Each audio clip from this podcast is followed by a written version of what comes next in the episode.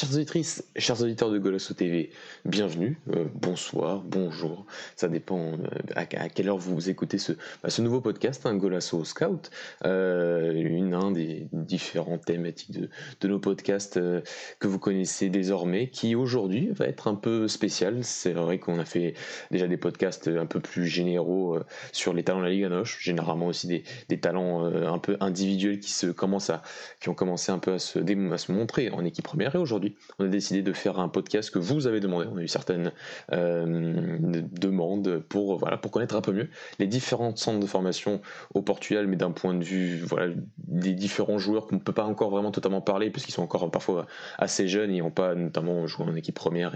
Et, donc voilà, on voulait faire un petit compte pas un compte rendu, mais un petit, euh, une d'effectifs des, différents centres de formation, enfin des différentes générations. Et le but de ce podcast sera donc d'élire un, joueur euh, du centre de formation du Sporting pour ce podcast aujourd'hui, par génération, entre la génération 2001 jusqu'à la 2005, euh, pour, pour, voilà, pour donner une idée des différents talents de cette, de, donc aujourd'hui d'Alcochette. Et pour m'accompagner, qui de mieux que Alex Alex, comment tu vas? Ça va très bien, très très bien. Et toi, Mathieu? Bah, Bonsoir à tous. bonsoir, bonjour. Hein.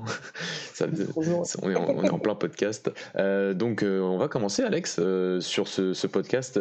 donc, comme j'ai dit, on va commencer par la génération 2001 du Sporting, une génération qui pas que au Portugal, mais quand même déjà dans, le monde entier, commence à un petit peu à se faire remarquer. Il y a pas mal de joueurs qui, qui, arrivent déjà en pro. Il y en a notamment un du côté du Sporting qui sera peut-être euh, élu euh, pour par nous pour être le joueur à suivre dans cette génération. Euh, bah, je vais te laisser commencer. Qui, pour toi, est le entre guillemets le plus grand talent du Sporting né en 2001 euh, alors, le plus grand talent du Sporting en 2001, malheureusement, il n'est plus au Sporting. pour moi, c'était Thierry Correa. Euh, Thierry Correa, n'importe quoi. Félix Correa. Félix Correa qui, euh, qui est parti du coup du côté de, Manchester City et ensuite aujourd'hui il joue avec l'équipe B de, la, Juventus. c'était pour moi le meilleur talent de, cette génération-là. Il est parti, donc maintenant pour moi bah, c'est évidemment Gonzalo Inacio qui, qui, du coup bah voilà il montre toutes ses qualités cette année avec l'équipe de Ruben Amorim c'était déjà un joueur qui était excellent avec les, avec les U19 euh, la saison dernière. C'était l'un des meilleurs. Il avait fait une grosse, grosse saison. Euh, est-ce qu'on on pouvait penser qu'il serait directement titulaire l'année suivante en, pro? Peut-être pas, mais on pouvait s'imaginer que, que, dans quelques années, il allait s'imposer au Sporting parce qu'il a vraiment, euh, il est vraiment hyper complet. Quoi. C'est, c'est, un, un, joueur, je lui vois très très peu de défauts. il est bon défensivement, toutes ses aptitudes défensives sont, sont très bonnes, c'est-à-dire qu'il gère très bien la profondeur, euh, il est solide, euh, ses épaules sont toujours bien orientées, il fait très peu d'erreurs de placement, il est rapide euh, et surtout il est excellent à la relance. jeu de tête, c'est très correct aussi. Enfin voilà, je n'arrive pas à lui trouver un défaut. Vraiment, c'est Mathieu, peut-être que tu réussiras à en trouver un. Moi, je n'y arrive pas. Donc c'est vraiment un, joueur excellent. L'année prochaine, il risque pas d'être encore titulaire au Sporting. Et est titulaire au Sporting, il sera forcément un candidat pour être appelé en sélection. Donc je pense que l'année prochaine, ça sera vraiment un, joueur qui devra être appelé en sélection parce que parce que voilà 19 ans euh, et ce qu'il réalise c'est très très fort. Je suis d'accord avec toi sur le côté que, enfin, il est un peu bon partout sans être, euh, enfin, c'est vrai que les années précédentes, je le voyais pas, je le voyais pas aussi bon avec ballon. Euh, là, c'est vrai qu'il y a certaines choses qui avec ballon euh, depuis qu'il est arrivé au Sporting. Après, c'est aussi le contexte hein, qui fait que, que, que voilà, en, professionnel, parfois on arrive à, à se surpasser. On, voilà, c'est un peu, je fais le parallèle avec Carmo par exemple, qui avec ballon montrait pas autant de choses en jeune que qu'il le montre aujourd'hui en, professionnel. Donc, donc, je suis, je suis d'accord avec toi. Euh, c'est aussi un talent qui, qui je trouve a été. C'est vrai que tu as raison, en 2001, ça a souvent été Félix Correa quand, il était là, et, c'est vrai qu'on voyait peut-être pas Ignacio comme le plus grand talent du, Sporting euh, en, 2001. Félix Correa était vraiment. En, en termes offensifs, c'est vrai que c'est un défenseur, mais en termes offensifs, c'était, c'était vraiment quelque chose. Et, et donc, c'était limite un, un, peu au-dessus si on devait faire un classement. Il est plus là. Donc, sa nomination, en tout cas en pro, lui, et ben, il est déjà en pro, comparé à Félix Correa. Et, euh, et il montre de, très belles choses du, du côté du Sporting.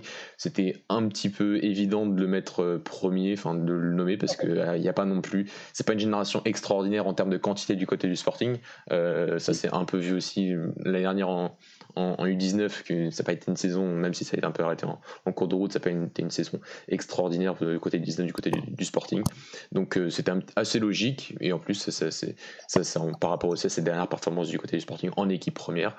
Il y a eu Eduardo Quaresma au début, on va peut-être en parler juste après, et lui, bah, peut-être été un peu éclipsé à un moment parce qu'il était aussi, il est aussi gaucher comme Quaresma, mais mais, aujourd'hui, c'est lui qui a, la place. Et c'est vrai que sur le dernier match qu'on a vu face à Guimarães, on a parlé un peu hier, Alex, euh, enfin, après notre, dernier live, 91 euh, hier, c'est vrai qu'en placé central, euh, pardon, Quaresma et droitier, je suis bête, fou. Euh, pardon, c'est vrai qu'ils sont complémentaires. Mais c'est vrai que Gonzalo Ignacio a joué un peu, enfin, joue à droite en étant gaucher. Là, il a joué dans l'axe, dans la défense à 3, euh, au milieu. Et c'est vrai qu'on a vu encore de meilleures choses. Donc, euh, donc très très intéressant pour le Sporting et aussi pour la sélection qui commence à, on espère, avoir un peu plus de talent à ce poste-là, qui doivent émerger, en tout cas, plus qu'émerger, mais doivent, doivent se montrer au niveau. Donc on est d'accord pour les 2001, Alex. Est-ce que tu as un autre joueur à, mettre en valeur dans cette génération. Dit, je, dis tout à l'heure qu'il n'y en a pas beaucoup. Il y a un joueur que j'aime beaucoup, moi, c'est l'actuel arrière droit du, des U23, Everton Santos, qui fait aussi partie de cette génération 2001. Euh, c'est un bon petit arrière droit, je trouve, qui a, pas mal de qualité, qui a, beaucoup progressé depuis qu'il est sur ces dernières saisons. Euh, déjà en U19 l'année j'ai trouvé très intéressant. U23 encore plus cette année. Il a fait ses débuts en équipe B, il me semble, la semaine dernière. Euh, donc c'est un des joueurs de côté de la génération 2001 que je trouve assez intéressant, assez moderne, vraiment capable de, de combiner très bon techniquement, euh, capable de surpasser un pressing, capable d'être, euh, enfin, de, de, dans son couloir, de revenir à l'intérieur. Euh, je trouve que c'est un joueur qui, progresse beaucoup, qui a la double nationalité brésilienne et portugaise. Peut-être pour ça qu'il n'a pas été souvent plus en sélection. Mais en tout cas, c'est vrai que pour moi, je trouve que ça fait pas si longtemps que ça au final qui, qui, qui, qui, montre de, des choses d'un niveau de sélection de jeunes. Et c'est plutôt intéressant du côté du, Sporting et de le voir déjà en équipe B la, la, semaine dernière. Je trouvais ça, je trouvais ça intéressant, malgré la saison un peu moyenne entre guillemets de, des U23 du Sporting qui ne s'est pas qualifié pour, pour la seconde phase en championnat U23. Euh, moi, si je devais mettre un joueur en avant, ce serait du coup euh, Jenny Katamo, qui, euh, qui, est vraiment, bon. Il, jouait souvent avec l'équipe B cette saison. c'est déjà un, joueur qui joue déjà avec l'équipe A de la Mozambique, donc c'est pas forcément compliqué. Mais à, à 19 ans, 20 ans, c'est toujours intéressant. C'est un joueur qui était proche de l'équipe première à un moment. Il a un peu disparu des radars cette saison, mais c'est un joueur que je trouve vraiment talentueux. C'était l'un des meilleurs joueurs la saison dernière euh, de son équipe. Euh, voilà, c'est un petit ailier vivant le temps que, j'aime beaucoup voir jouer. Donc euh, voilà, c'est pas le crack de, cette génération, mais c'est un joueur à suivre. Une, je, pense que l'année prochaine, il peut faire encore une grosse saison en B. Pourquoi pas apparaître quelquefois en équipe A du Sporting on a fini sur la génération 2001, Alex, euh, et transition sur euh, la génération 2002, une génération en termes de quantité est plus importante que la 2001, en termes de qualité aussi. Euh, on en a souvent parlé, il y a déjà deux podcasts, si je ne me trompe pas, sur des joueurs de cette génération, mais des Colasso Scouts juste sur eux, c'est dire leur, leur, niveau, c'est Thiago Thomas, comme vous voyez à l'écran, et Nuno Mendes. donc ils sont déjà en équipe A, il y en a un qui a fait ses débuts en équipe, en sélection hier, Nuno Mendes, 2002, 18 ans. Euh, premier joueur de la génération 2000. Enfin, c'est vrai qu'il y a un 2002 qui, est déjà en sélection et pas de 2001. C'est dire la précocité du garçon. Euh, il y a un petit débat euh, parce que là, il y a quand même il y a des bons joueurs. Il y a aussi entre guillemets certains joueurs même qu'on a parlé de talent générationnel mais plus qu'au niveau du Sporting plus qu'au niveau du Portugal j'en pense notamment à Eduardo Quaresma qui a un peu disparu des radars ces dernières semaines qui, joue un peu en équipe B je vais commencer par toi, Alex, qui est pour toi le talent qu'il faut mettre en, valeur et qui, malgré, pas, malgré, mais entre tous ces talents de la génération de 2002 euh, à foison du côté du sporting euh, moi, mon talent générationnel, le crack générationnel, et ça, je pense que c'est un truc qu'on le répète depuis plusieurs années, c'est Nuno Mendes. Euh, Nuno Mendes, c'est, et c'est pas parce qu'il est titulaire aujourd'hui au Sporting et, en sélection que je lis, c'est, un joueur qui, ça fait plusieurs années où voilà, c'était, vraiment un pur talent. Euh, il a eu sa blessure, on le répète, un ligament, il a réussi à se relever de tout ça. Et c'était, c'est vraiment, voilà, je ne vais pas répéter les qualités du joueur, on connaît tous maintenant depuis, euh, depuis qu'il, a apparu dans, le monde du football. C'est un joueur extraordinaire avec des défauts. On l'a encore vu un peu hier, euh, un peu de mal à défendre dans une défense à 4. C'est vraiment là son atout de progression. Défensivement, savoir défendre dans une défense à 4. Mais tout le reste, tout le reste, c'est, à 18 ans, c'est, incroyable. C'est ses appuis, c'est, sa qualité de centre qui est extraordinaire. On l'a aussi enlevé aussi hier. Sa qualité de passe, voilà, c'est un joueur, c'est pour moi le crack générationnel de cette génération. Il y en a peut-être un autre avec Eduardo Quaresma, peut-être que Mathieu en mhm. parlera. Mais, mais pour moi, si je dois en sortir un seul, c'est Nuno Mendes. Ouais, donc il faut en ressortir un on va ressortir Nuno Mendes parce que bon, il a fait ses débuts en sélection et on a dit qu'on en choisirait qu'un seul. Mais bien sûr, je trouve qu'il faut aussi mettre en, valeur, on peut aussi mettre en valeur Thiago Thomas, même si c'est vrai qu'en termes de, talent, en talent, en talent individuel à son poste, j'ai toujours trouvé que c'était un peu en dessous d'un Nuno Mendes ou un Eduardo Quaresma. Mais c'est vrai qu'en termes de de, de, de, cerveau. C'est une pépite en fait, Thiago Thomas. C'est plus une voilà. Euh, euh, vas-y, vas-y, Alex. Non, non, j'ai dit en fait, c'est plus. Euh, quand on parle de crack générationnel, faut bien, je pense, faut bien définir la chose. C'est euh, en quelque sorte le joueur qui est le meilleur à son poste dans sa catégorie d'âge, en fait, à peu près dans ses. Par exemple, 2002, 2003, 2001, enfin voilà. Et Nuno je pense qu'en tant qu'arrière gauche, il n'y a pas meilleur beaucoup de lui dans le, dans le monde. Alors que Thiago Thomas, il peut y avoir débat.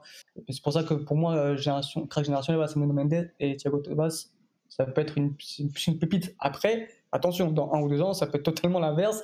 Thiago Thomas peut devenir un crack de malade, être le meilleur à son poste euh, dans quelques années. Ouais, et euh, parce que si on prend certaines générations qui ont, on peut prendre certaines générations et des joueurs qui, qui deux trois ans en arrière, on les voyait pas du tout à ce niveau et qui au final deux trois ans après se retrouvent à être les, meilleurs, euh, parmi les meilleurs dans, leur catégorie d'âge. Donc ouais, comme je disais, Thiago Thomas qui, qui m'impressionne par, beaucoup de choses depuis qu'il est au Sporting et, par, des choses qui sont entre guillemets un peu qu'on a un peu pas de mal à voir, mais voilà, c'est quand même un joueur qui est très fort son ballon. On en a parlé dans notre podcast. C'est quelqu'un qui, est, qui, c'est un joueur vraiment intelligent, un, attaquant intelligent, et donc, euh, et donc c'est sur ces, ces qualités-là qu'il est plus fort et qui sont tout aussi importantes. Et donc, il euh, fallait le, répéter. Et donc, on vous renvoie à nos différents podcasts, on les mettra en description sur Nuno Mendes, sur Thiago Thomas.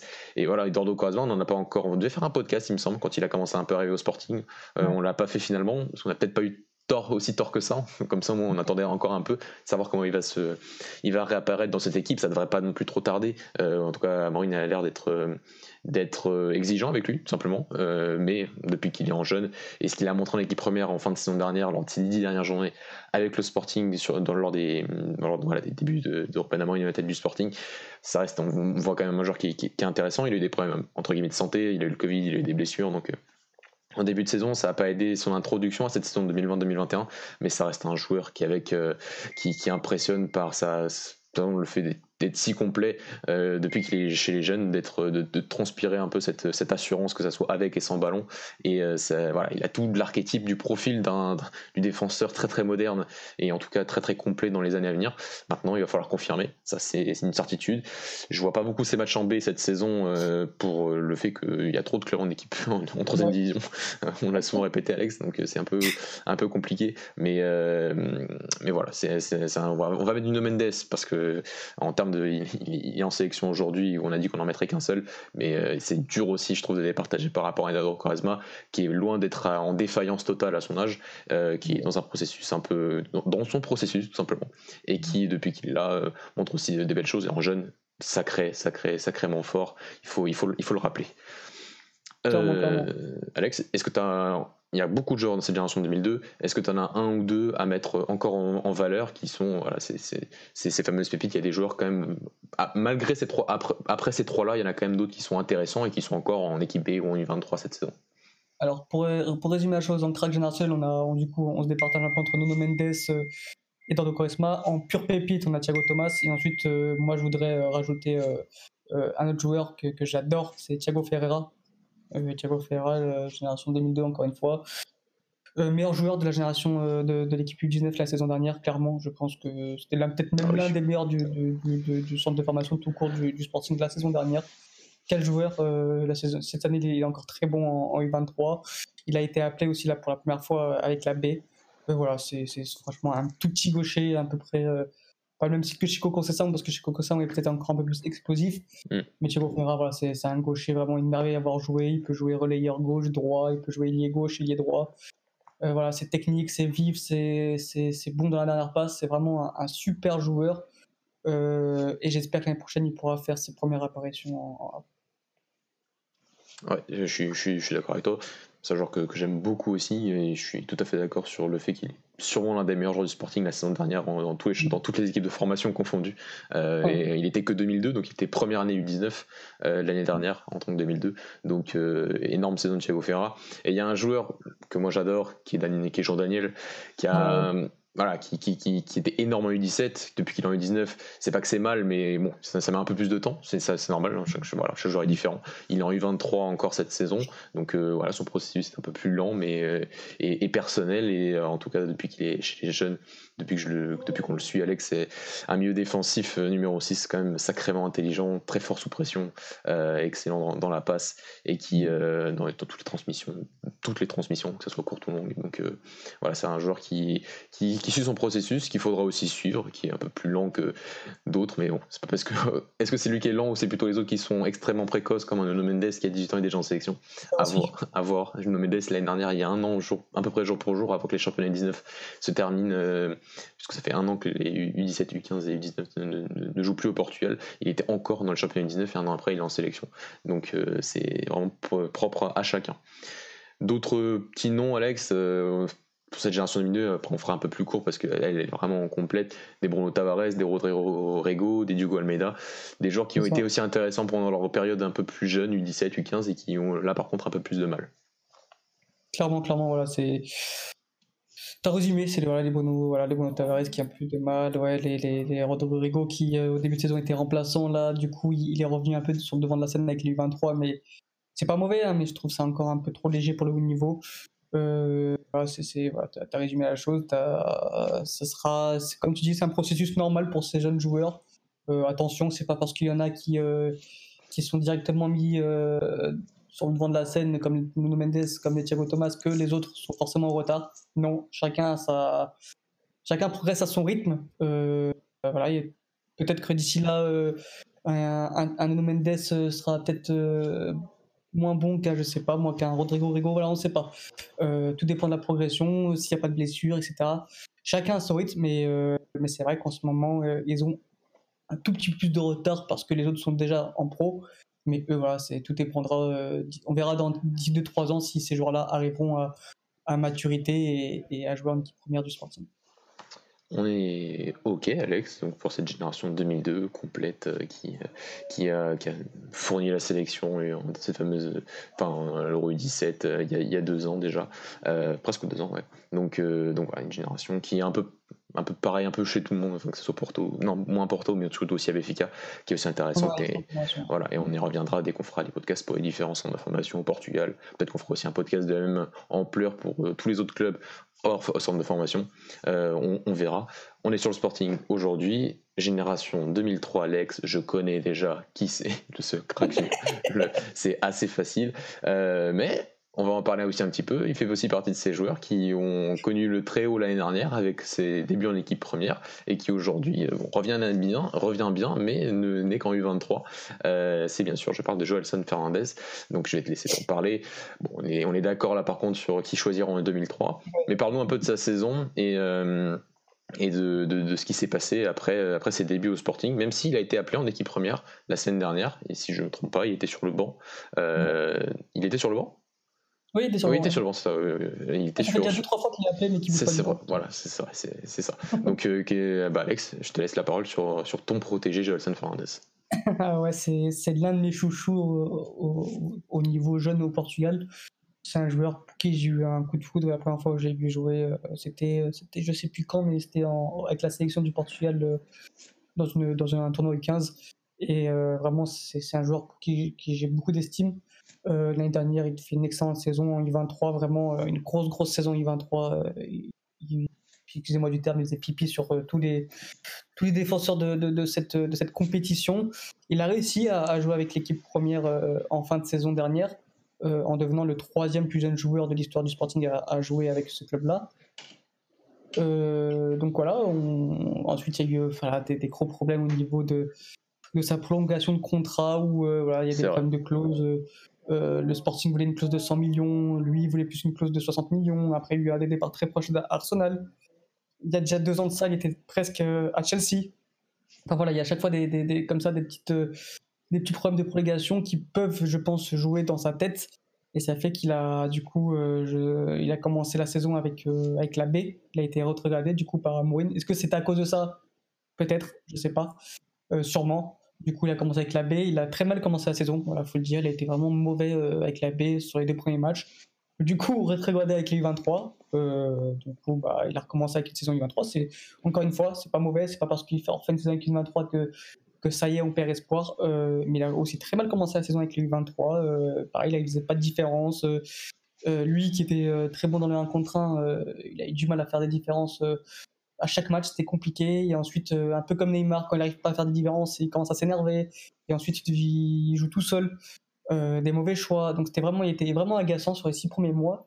Mais là, depuis janvier, depuis janvier, il a retrouvé son niveau, euh, son vrai niveau. Voilà, il, est excellent. Euh, il progresse, il progresse. C'est-à-dire qu'avant, c'était vraiment un ailier qui colle la ligne et rien d'autre. on le voit là depuis plusieurs matchs que c'est devenu un, ailier qui, un ailier intérieur en quelque sorte. il se concentre beaucoup plus sur le terrain. Il est capable aujourd'hui de combiner dans des petits espaces. Donc c'est bien. Il progresse de plus en plus. Euh, il fait des efforts défensifs, des efforts défensifs qu'il ne faisait pas forcément il y a quelques, quelques mois.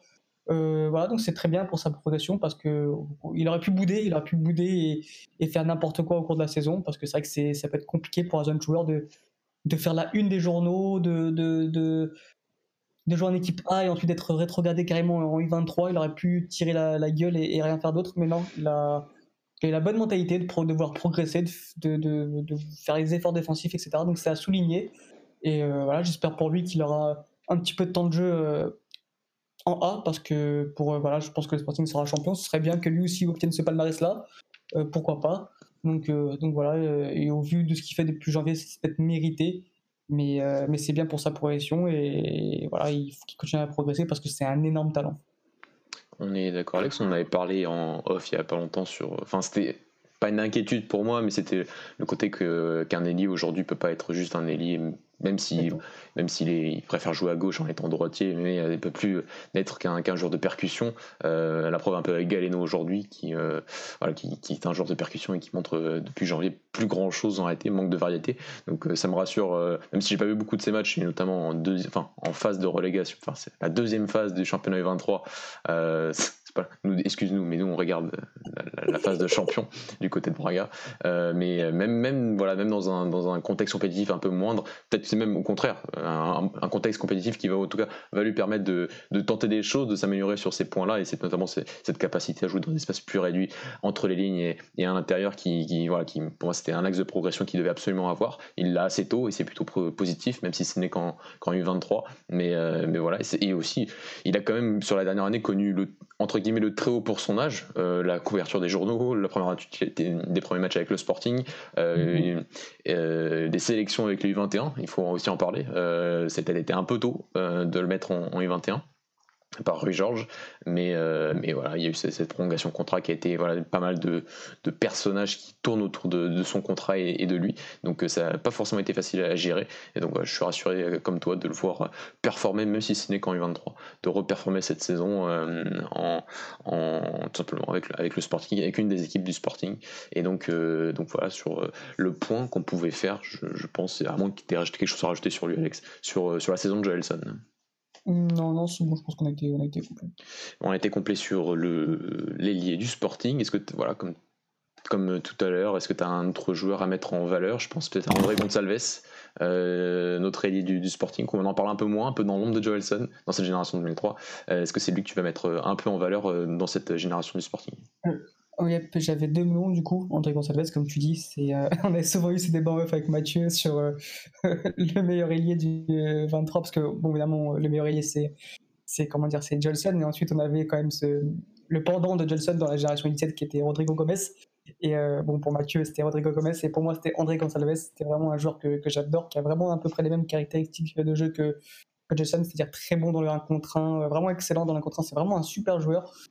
Euh, malheureusement, il s'est fait, il a eu une grosse blessure en début de saison, donc il n'a pas joué de la saison. J'espère vraiment qu'il va revenir à, à, son niveau parce que c'est vraiment un excellent joueur. Euh, S'il n'y aurait pas eu Gelson, ça aurait été lui le, le crack de cette génération. Euh, et ensuite, il y a un joueur qu'on un peu sous-côté, je trouve. C'est Chicolamba, Mathieu. Je sais pas si, oui, j'allais t'en parler. Ouais, Chicolamba, voilà, génération 2003. Euh, il fait une excellente saison euh, avec les U23. Euh, donc, génération 2003, pardon, mais qui fait une excellente saison avec les U23, qui a, qui a même joué en B cette saison. Vraiment un, colosse, un, défenseur hyper physique, mais aussi très bon balle au pied. Et je pense d'ailleurs que ce sera peut-être le prochain défenseur, sûrement le prochain défenseur à monter, à monter avec l'équipe de Robin Amorim. Ouais, je suis, je suis d'accord avec toi. Moi, il y a un autre genre que je voulais mettre aussi en, valeur en cette génération 2003 parce qu'il a été piqué au Sporting Club de Braga. C'est Flavio Nazinho euh, parce qu'il a été aussi, euh, a été aussi appelé par Ruben Amorim la, bah, la semaine dernière pour le match à Sovitare. Euh, c'est un joueur qui est passé par le centre de formation de, de, de Braga il y a un petit moment déjà, qui est arrivé en U17, il me semble, du côté du, du Sporting, qui était un ailier gauche quand il était à Braga en U15 et qui s'est un peu, s'est voilà, un peu transformé dans cette un peu soit tu deviens très très bon au poste d'aller gauche, soit tu commences un peu à descendre et, passer à ce poste de défenseur gauche, soit latéral gauche. C'est vrai que c'est un gaucher à gauche et qui euh, et qui, était, euh, j'ai pas vu beaucoup de ces matchs en U15 à Braga parce que comme je le répète souvent, les matchs sont pas tous loin d'être tous télévisés, mais en U15 c'était euh, de cette génération de 2003 de Braga. Si, on fait notre podcast du côté de Braga, il y a aussi de, très bons noms et lui en faisait partie. il est parti au Sporting depuis, mais voilà un arrière gauche puissant bonne qualité de centre, bonne qualité dans un contrat, voilà, un genre de, un genre de côté qui, qui a aussi, euh, voilà, dans ce côté un peu moderne, va devoir un peu aussi un peu évoluer dans des espaces peut-être un peu plus intérieurs et être un peu plus euh, varié. Mais pour ses 17 ans, je trouve que c'est pas mal et j'ai trouvé, euh, j'ai pas vu beaucoup de ces matchs cette saison, loin de là, je crois que j'ai peut-être pas vu un ou deux, mais sur les saisons dernières, je le trouve aussi intéressant au Sporting et le fait qu'il soit convoqué la semaine dernière, ça m'a fait plaisir pour lui et ça veut dire qu'il progresse, qu'il continue à progresser et c'est un, voilà, un joueur intéressant, pas loin d'être le crack hein, générationnel qu'est Joelson. Mais euh, c'est pas aussi, on, voilà, on voulait pas parler que de ces joueurs-là dans ce, dans ce podcast, mais aussi évoquer d'autres, d'autres, d'autres noms qui seront peut-être intéressants à suivre dans les années à venir. Alex, euh, on va finir par les générations 2004 et 2005. Là, par contre, c'était génération, on va pas se le gâcher. Euh, les 2004 devaient non, parce que ouais, les 2004, cette année, c'était les U17. Euh, euh c'est ça. Le problème, c'est qu'il n'y a pas de championnat U17, donc euh, difficile pour, pour, pour, moi de les suivre parce que l'U15, je ne suis, pas, je suis pas très U15, quoi, pas, très, voilà, pas très U15. Euh, donc, qu'est-ce que tu as à nous dire de cette génération 2004 qui était. donc, déjà, trouve-moi un joueur dans cette génération. Et surtout, parler un peu de ce qui s'est passé un peu l'année dernière avec les U2003, euh, les, la saison de 2007, des, la saison de l'année dernière des, en U17 des 2003-2004, parce que c'était combiné, elle n'a pas été top. Qu'est-ce qui s'est un peu passé? Et euh, où, en sont certains de ces joueurs qui, si je ne me trompe pas, ont été champions U15 ou peut-être que c'était. Euh, c'était je, sais, je sais plus. C'est la génération 2005 qui est champion U15. C'est peut-être. Ah, c'est la génération comme ça. Enfin, après. Ah, si, ils ont peut-être été champions U15 aussi. Je vais chercher ça. Parle-moi d'un joueur, euh, d'un joueur de 2004 du côté du Sporting. Alors au niveau de, ce qui s'est passé, c'est ça a été vraiment une saison très très compliquée pour cette génération combinée 2003-2004. Euh, euh, ils n'ont même pas passé la, première phase de, championnat. c'est vrai, c'est vrai que c'est la génération 2004, c'est un peu la génération, c'est la génération où il y a le, moins de, peut-être de talent individuellement parlant euh, de, ce club-là, parce que voilà, on a parlé de la génération 2002 qui est extraordinaire. La génération 2003-2004, c'est vraiment une génération où voilà, on, a parlé du coup de Gelson, de, de, de, Chicolamba, de Rodrigo Gonzalez, mais voilà, t'en as que trois vraiment qui sortent du lot, le reste c'est compliqué. La génération 2004, c'est pareil, voilà, il n'y a, pas, a pas tant de joueurs que ça. Euh, donc c'est pour ça que la, deux générations combinées a, vraiment fait une mauvaise saison la saison dernière. Et euh, du coup, bah, il y en a certains qui ont pu, comment dire, euh, montrer des qualités et du coup euh, être appelés cette année avec les U23, comme Diego, euh, Diego Calai, qui est pour moi le meilleur joueur de cette génération 2004, un gardien qui est vraiment excellent, qui du coup qui est brésilien, mais c'est vraiment un super gardien. Je pense que ce sera le gardien numéro un du Sporting dans quelques années. Il est vraiment très bon partout dans tous les domaines, sur sa ligne, dans les sorties aériennes, dans le jeu au pied. C'est vraiment un super gardien. Mais voilà, après, tu vois, tu as, tu as pas tant tant de joueurs que ça. Tu vois, tu as après en, bon joueur, tu as Charmiti, qui est aussi du coup qui a fait sa première apparition avec les 23 cette saison. Euh, un, attaquant assez longiligne qui est assez rapide, un peu dans le même style que Raphaël Léon. C'est pas non plus un joueur euh, pour moi. il va progresser sûrement, mais euh, pour l'instant c'est pas non plus un joueur extraordinaire.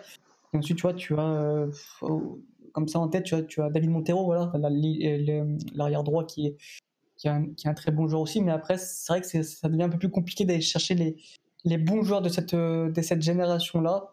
Euh, donc voilà, ça ne m'étonne pas en fait qu'ils euh, ont fait vraiment une mauvaise saison parce que, parce que tu n'as pas tant de joueurs que ça. As... Si, as, après, tu as des autres joueurs. Hein, bah, on a vu là, dans les, dans les joueurs de Portugal, tu Isna qui a fait sa première apparition, enfin, qui du coup s'est entraîné avec les pros euh, hier, je crois. Isna Bamane qui, qui, a, joué hier.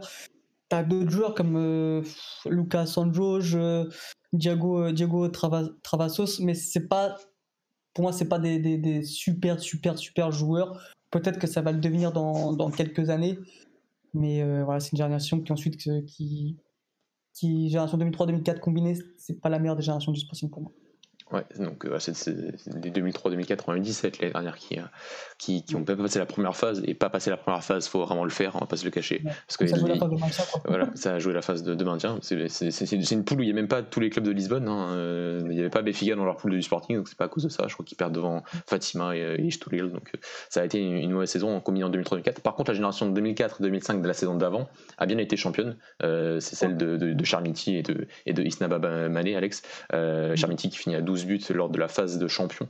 Euh, donc le Sporting qui était. Euh, c'est là où il met ce, magnifique but contre Porto, c'est ça? C'est ça, il me semble. c'est vrai que là, les, les, années se confondent, mais c'est bien ça, c'est bien ça. Et le Sporting qui, qui a fini champion en U15 en 2018-2019 euh, avec, euh, avec 25 points devant le FC Porto, 23 points. La génération de Joël Carvalho aussi, qui du côté du Porto, qui a marqué 7 buts cette saison-là. Donc, euh, donc voilà, donc 2004. Donc tu, es, tu as élu Diego, Diego Calai côté du Sporting. Est-ce que c'est le gardien qui est en concurrence avec André Gomez du côté du, de Béfica ou ça a été un autre? Non, non, du coup, c'est un Brésilien en fait. du coup, il jouera pas pour nous, malheureusement. Ok. okay ah, c'est pas Brésilien, c'est un Italien. C'est un Italien, excuse-moi. Ok, ok. Non, non, c'était. Euh... Mais André Gomez du côté du Benfica, c'est en 2003. En 2004. Exactement. Non, c'est en 2004. C'est en 2004. Ok, ok, ok. Euh, je, je confonds. il y, y, a trop de joueurs. Euh... euh, ok, Alex. Donc, on a élu notre joueur du côté de 2004. On va finir par le 2005. Ça va être assez simple, euh, mais je vais te laisser la parole, Alex. On en a parlé un peu hier euh, parce que ça, il a fait ses débuts. Oui, il a fait ses débuts en équipe première du Sporting. C'est le plus jeune joueur de l'histoire du Sporting à évoluer en équipe première en première division portugaise. C'est aussi le plus jeune joueur, en tout cas depuis que, il me semble depuis que c'est enregistré, c'est-à-dire plus de 70 ans. Je crois depuis que la ligue existe. On ne sait pas avant entre guillemets, mais en tout cas depuis que depuis que c'est vraiment enregistré et depuis qu'on ne peut plus qu'on ne peut jouer qu'à partir de cette saison, c'est le plus jeune joueur de l'histoire du championnat portugais. Euh, un petit mot, Alex, sur bah, ce talent, euh, en tout cas incroyable, champion, comme on l'a dit, en U15, en étant en U14 en 2019 euh, et avec les, 2004, qui a joué en U17 l'année dernière et qui n'a jamais joué en U19, ni en U23, ni en équipe B. Par contre, il a déjà joué en équipe A, c'est Dario Esugo. Exactement. c'est Dario Esugo, exactement. C'est un joueur comme j'ai fait une petite mention spéciale pour lui hier soir. Est-ce que c'est étonnant? Oui, parce qu'il euh, il a 16 ans et 5 jours et que forcément c'est toujours étonnant de voir un joueur euh, apparaître comme ça en pro euh, aussi jeune. Maintenant, quand tu regardes sa, courbe de progression, pardon, et, et, dans quelle catégorie d'âge il jouait déjà les saisons précédentes, bah, c'est pas vraiment aussi étonnant que ça, parce qu'à 14 ans, il était déjà en U17, donc trois échelons au-dessus de sa catégorie d'âge, et pas en U17 n'importe où, c'est en U17 au Sporting et U17 en sélection. Euh, il était déjà appelé avec les 17 de la sélection euh, à 14 ans. Donc vraiment, tu, tu, savais que le garçon, euh, si vraiment il n'y avait pas de blessure, s'il n'y avait pas de problème de contrat, si vraiment il y avait une progression encore qui, était là, tu savais qu'il que, qu'il allait faire son apparition en, pro très récemment. Maintenant, est-ce qu'on savait qu'il allait faire son apparition en pro au bout d'un an? Non, parce que l'année dernière, il était encore en U15. Il jouait encore en U15 la saison dernière. Et, et c'est fou parce que parce que c'est vrai, c'est vraiment précoce mais j'espère que ça va continuer comme ça. C'est un joueur qui, est pétri de qualité, c'est un joueur intelligent déjà pour commencer, parce que c'est beau, c'est ok, c'est c'est beau d'être bon balle au pied, d'être fort physiquement, de, de, de, faire des différences en jeune, mais pour moi, en tout cas, si Mathieu pensera pareil que moi, la première chose que je regarde chez un jeune, c'est son intelligence de jeu, son QI foot. C'est-à-dire que comment il se place, euh, comment il joue sous pression, quel passe il va faire quand il est sous pression, euh, est-ce que voilà, c'est tout ça, c'est l'intelligence de jeu pour moi qui est, qui est la chose la plus importante chez un jeune. C'est parce qu'après son QI foot va se développer, mais surtout au fur et à mesure de ces années, ses qualités physiques vont, se développer forcément. Ses qualités techniques, quand tu joues au sporting, généralement tu as tes qualités techniques. Mais voilà, le QI foot, c'est soit tu l'as, soit tu l'as pas. Et si tu n'as pas de QI foot, pour moi, tu ne peux pas aller au haut niveau. Et, et, et Dario c'est ça, c'est un QI foot extraordinaire. Et ensuite, bah, des qualités physiques hors normes, des qualités techniques, euh, très bonne qualité technique. Donc, à 16 ans, il est déjà à peu près complet. Maintenant, tout ça va progresser.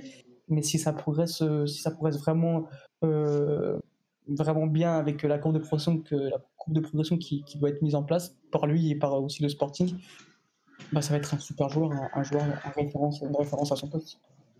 Ouais, je suis, d'accord. Je suis d'accord avec toi. Euh, c'est un, faut aussi le dire. C'est voilà, les contrats professionnels, ça commence à 16 ans. Il a signé son premier contrat professionnel le jour de ses 16 ans. Généralement, on attend enfin, une petite semaine. Enfin, on n'attend pas le jour exact de l'anniversaire.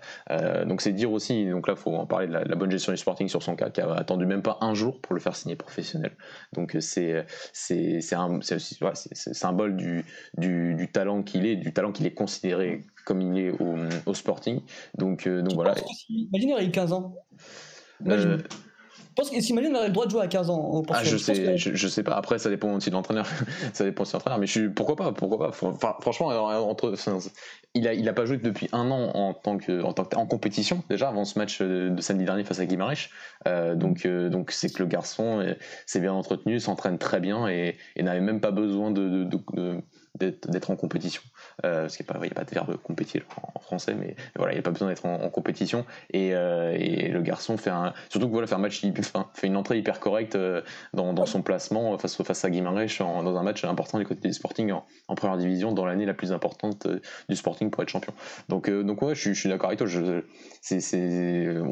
Après, je trouve que c'est plutôt bien d'avoir mis une limite fin, de, à 16 ans.